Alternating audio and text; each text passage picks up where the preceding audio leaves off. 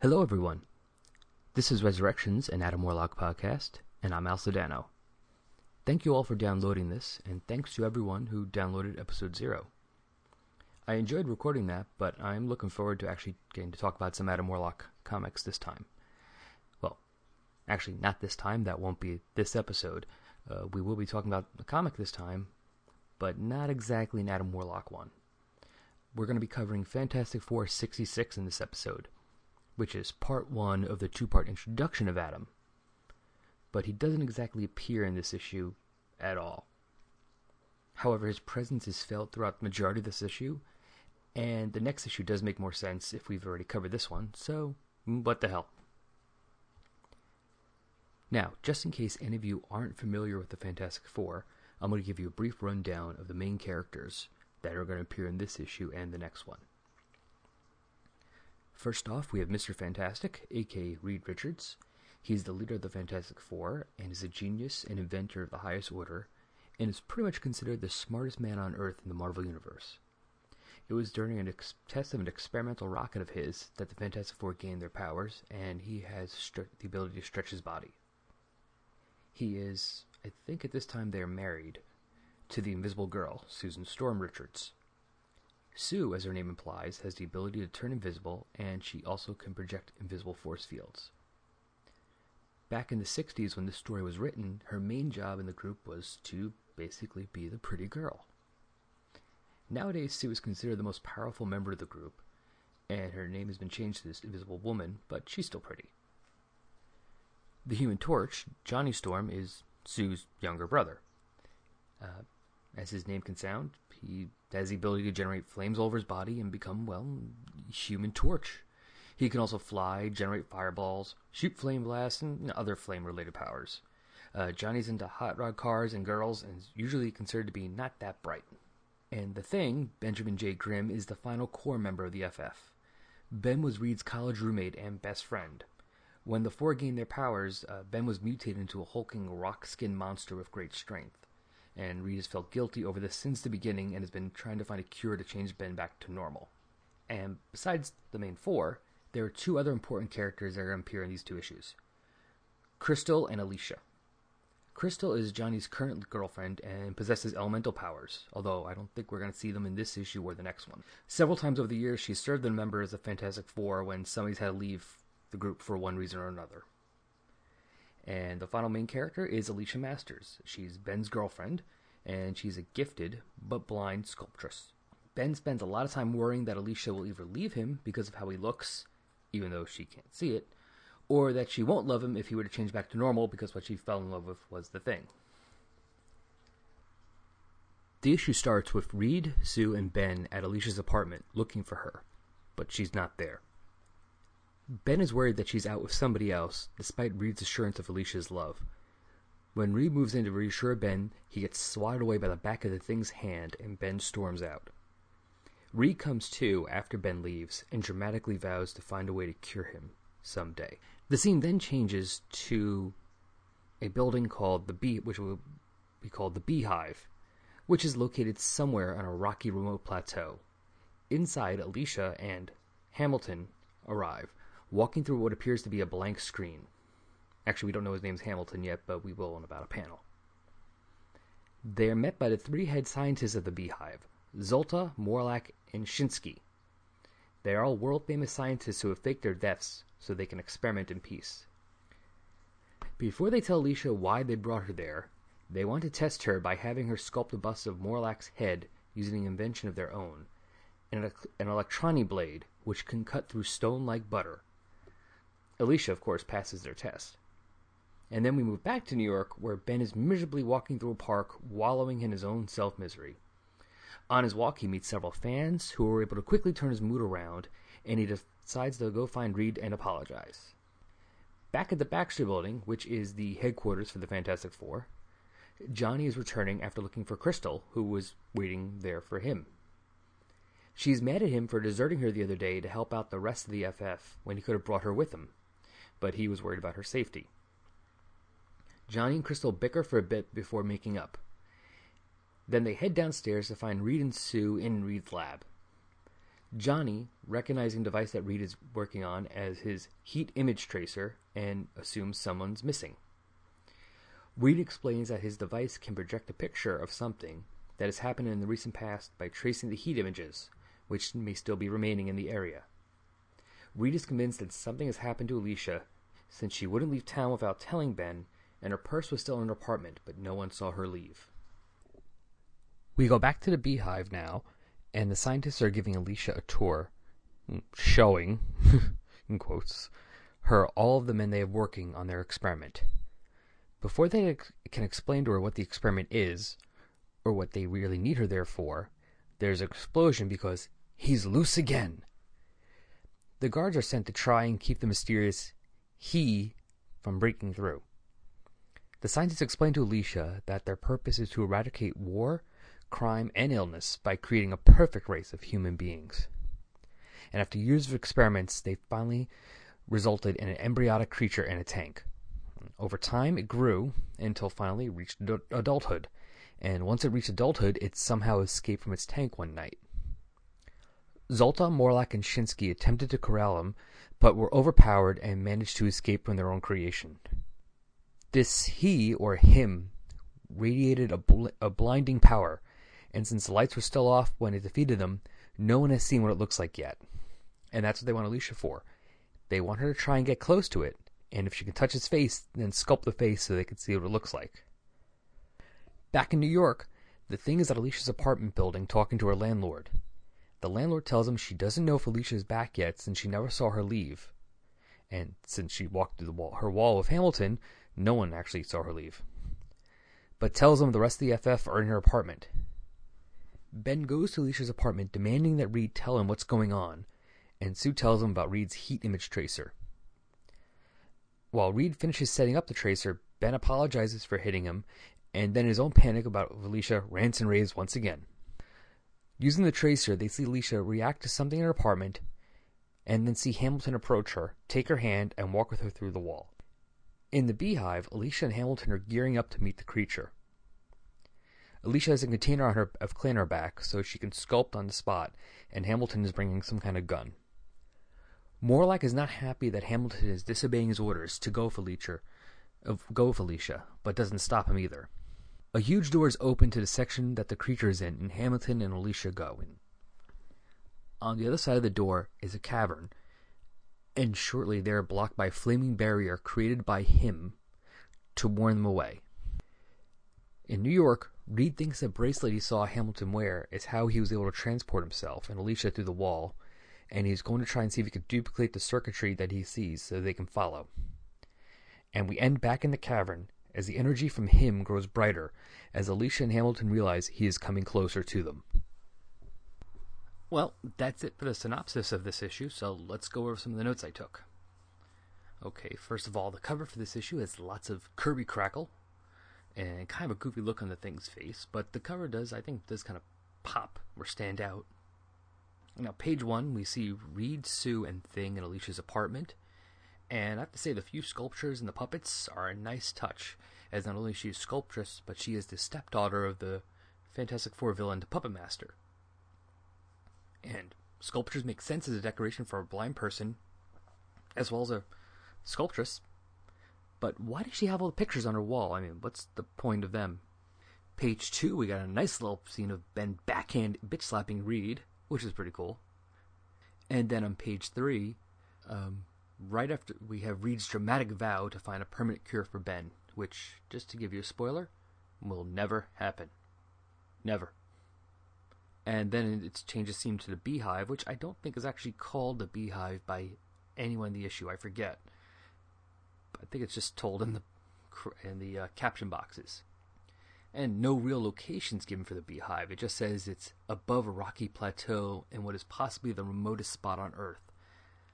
So I don't know, maybe the Himalayas, somewhere in the mountains. I mean, it has to be somewhere damn remote because this building looks huge and bizarre, and somebody would have noticed it before.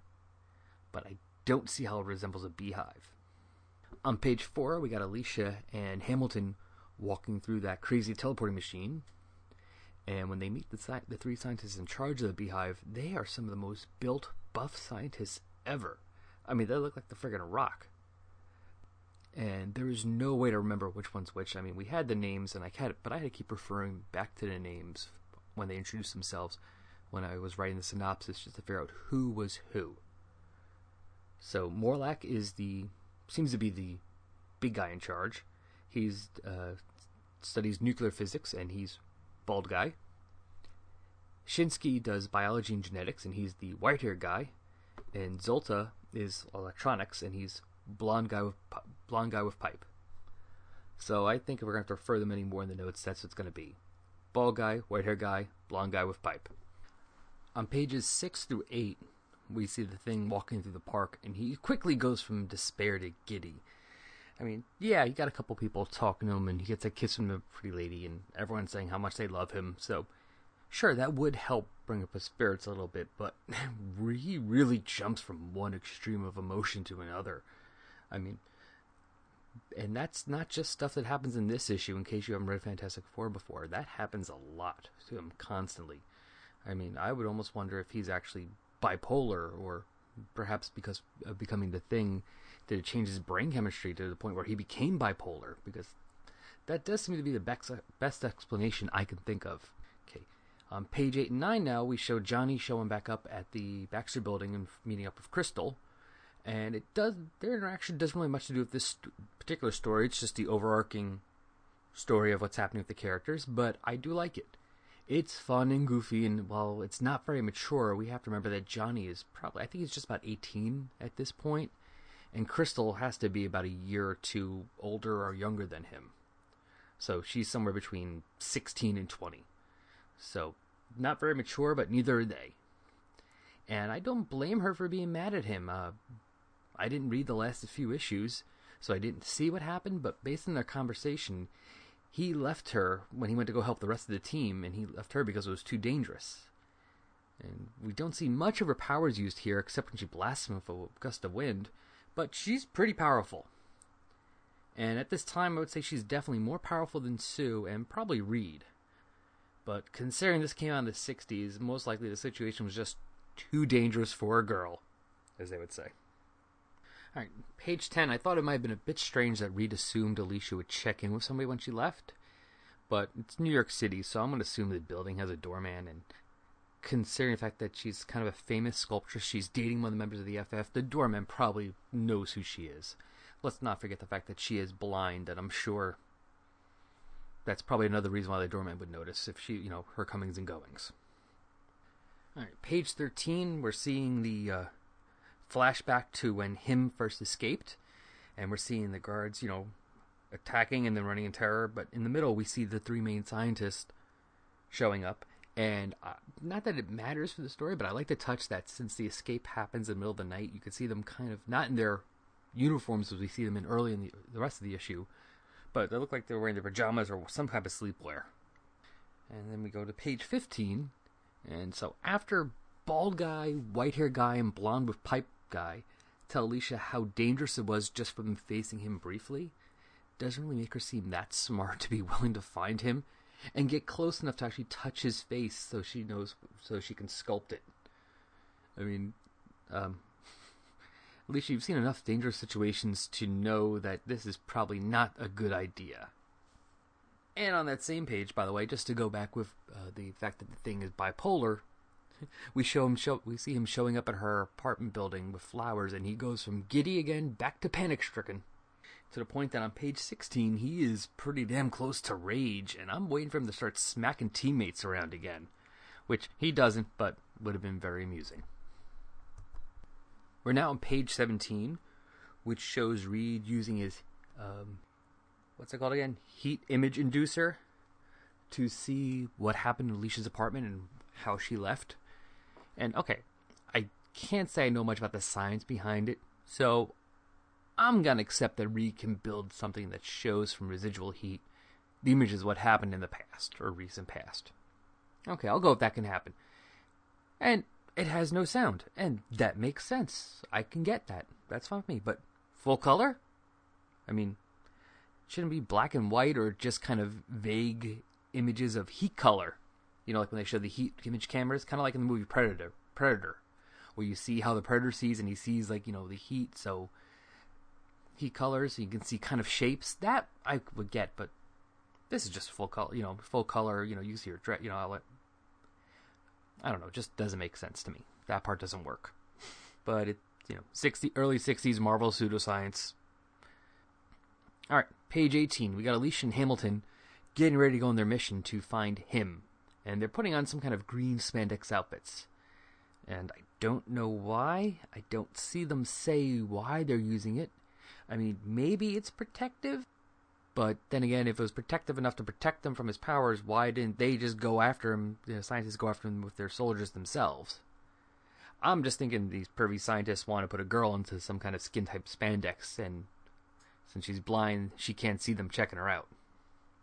All right, now we're on the last page, page 20, and the last panel shows Alicia and Hamilton facing just the intense power of him, but not him himself. And I think it does end the book on a nice cliffhanger. And when I first read it, I was looking forward to seeing what would happen when they finally met him. So, overall, I did like this issue. I found the scientists of the Beehive to be pretty forgetful, but the issue was well done, with half the story showing us what was happening to Alicia and the other half, the FF, dealing with her disappearance. Like I said before, Adam really does not appear in this issue, but I think you'll agree that, at least in Alicia's half of the story, once we get to page 10, where he first attacks, his presence is felt throughout the rest of the story. Alright, so if you want to read this issue, you, which is F Fantastic Four 66, you can of course go find the original copy. I'm not sure how much it would cost, but I'm sure you could at least find a really ratty copy for several bucks. You can also find it in the reprint book, Marvel's Greatest Comics. It was reprinted in issue 49 and 50. Not sure which issue it fully appears in. I know back then when they did the reprint books, because they had a different page, a lot sometimes they had a different page count than the original stories sometimes in those old reprint books, Marvel would just kind of include the first few pages from one, you know, from the original story in one issue and then continue the rest of it in the next. So it might be fully in issue 49, it might be part in 49, part of 50. You can also get Marvel Masterworks The Fantastic Four, Volume 7, which will reprint this issue in full color, or if you want to go cheaper and get in black and white, you can get Essential Fantastic Four, Volume 4. And of course, there's a few digital options as well. You can get the 40 year, 44 years of Fantastic Four DVD, or the Fantastic Four Silver Surfer, the complete collection DVD, which reprints this issue, or you can get a subscription to Marvel's Digital Comics Unlimited and read it online, which is what I am doing. So, we do have some news about some new Adam Warlock comics that will be coming out this year. I don't see a publication date given yet, but at some point in this year, 2014, we are supposed to receive a 100 page, 100 page Thanos original graphic novel written and drawn by Jim Starlin called Thanos The Infinity Revelation, and it will feature Thanos teaming up with Adam Warlock against the Silver Surfer. Uh, for further info on this book, uh, you can go check out the link on the podcast Tumblr page which is a link to a article uh, interview with Jim Starlin regarding this. And once it comes out, I will give it a few weeks for anyone who's planning on picking it up to not be spoiled, and then I'll be covering it on the show. According to the article, Jim Starlin has two other Thanos projects planned for this year or next year. Um, I no word yet on if Adam is going to be featured in those, but if he is, rest assured, I will be covering it here. Welcome to the future our future, and soon to be your future. Well, until the next retcon, or reboot. Welcome to the Legion of Substitute Podcasters, forged in the past by Tales of the Future, the Legion of Substitute Podcasters. And now, the secret origin of the Legion of Substitute Podcasters. You know, someone should do a podcast about the Legion of Superheroes. Yes.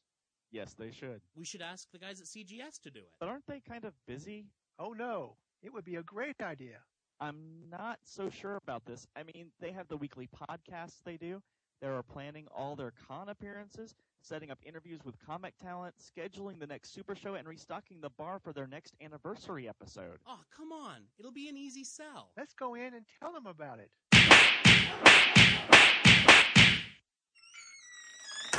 Wow, they are tough. What are you talking about? We never got past Tasha and the dogs. Choke. Now our dreams will never come true. No, wait. I'm having a flash of precognition. Really? No, but we need a plot device to get to the point, don't we? True that. I see us talking across wide distances with other Legion fans. I see us doing it, Paul and Rick. Don't you see? We're the Legion of Super Podcasters. We can't be the Legion of Super Podcasters.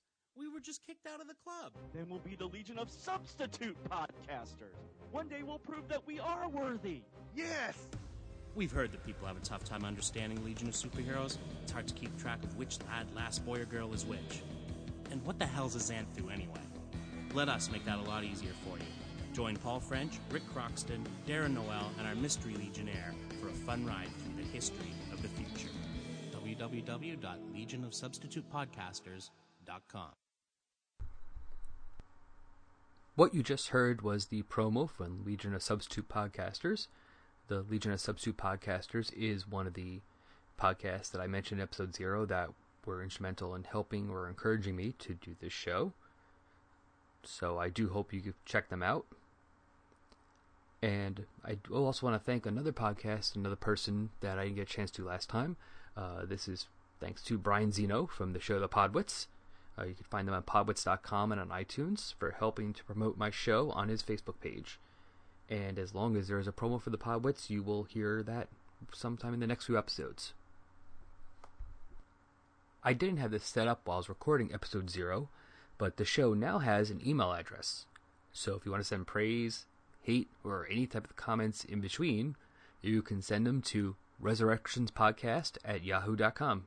And actually, even if you don't send anything to me, I encourage you to send an email or iTunes review or comment to another podcast you listen to. It's been said somewhere else, I believe by Peter Rios on the Daily Rios podcast, that feedback is the currency of podcasts. So, you know, even if you don't send it to me, send some kind of feedback to another podcast you enjoy. Trust me, the, the people who do the shows will be very thankful.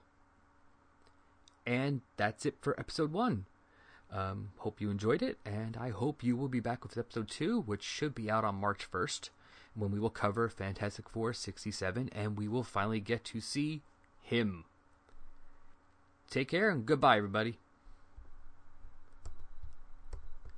The opening music for Resurrections and Adam Warlock podcast is Intro Pompeii by Lino Rise, and the closing music is Dark and Dramatic by DJ Puzzle. Both are licensed by the Creative Commons license. You can find Lino Rise at free-intro-music.com and DJ Puzzle at peaceloveproductions.com. One word. Links both be found on my Tumblr page.